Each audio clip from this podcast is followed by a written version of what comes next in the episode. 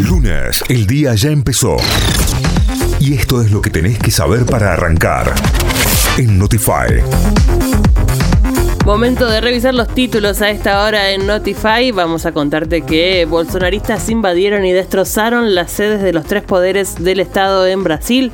Miles de seguidores del expresidente Jair Bolsonaro que reclaman un golpe de Estado invadieron este domingo por cuatro horas y provocaron destrozos en el Palacio del, del Parlamento, que sería la Casa de Gobierno, el Congreso y el Supremo Tribunal Federal motivo por el cual el presidente Ignacio Lula da Silva eh, decretó la intervención federal en la seguridad de Brasilia, acusando a los responsables de la política local por haber liberado la zona y permitir el ataque.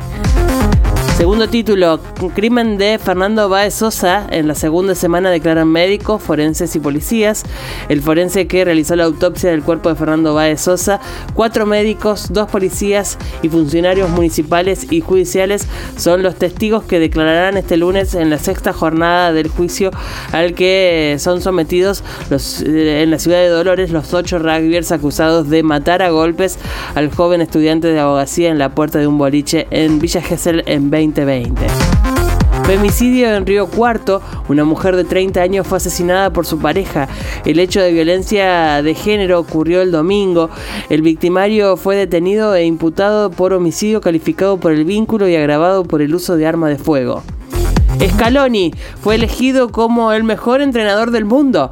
El galardón fue entregado por la Federación Internacional de Historias y Estadísticas del Fútbol e informó que el oriundo de Pujato acumuló 240 votos, eh, cinco veces más que el DT francés de Champ, eh, que terminó segundo. Scaloni, de 44 años, el más joven de la última Copa del Mundo, desplazó así al, al italiano Roberto Mancini, ganador del premio en 2021. Noticias, análisis, especialistas y música para encarar el día. De 6 a 9.